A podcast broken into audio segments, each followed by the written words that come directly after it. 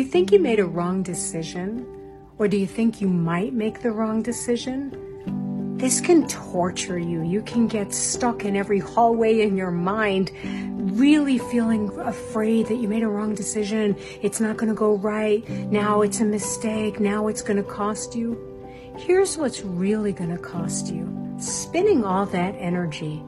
I don't care what decision you made. Let's make this decision right now.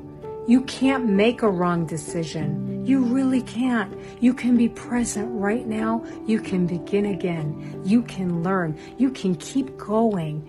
The decision that's the most important decision to make in your life is to be kind to yourself, to get behind yourself, to know that every decision you're making is the best you can do right now.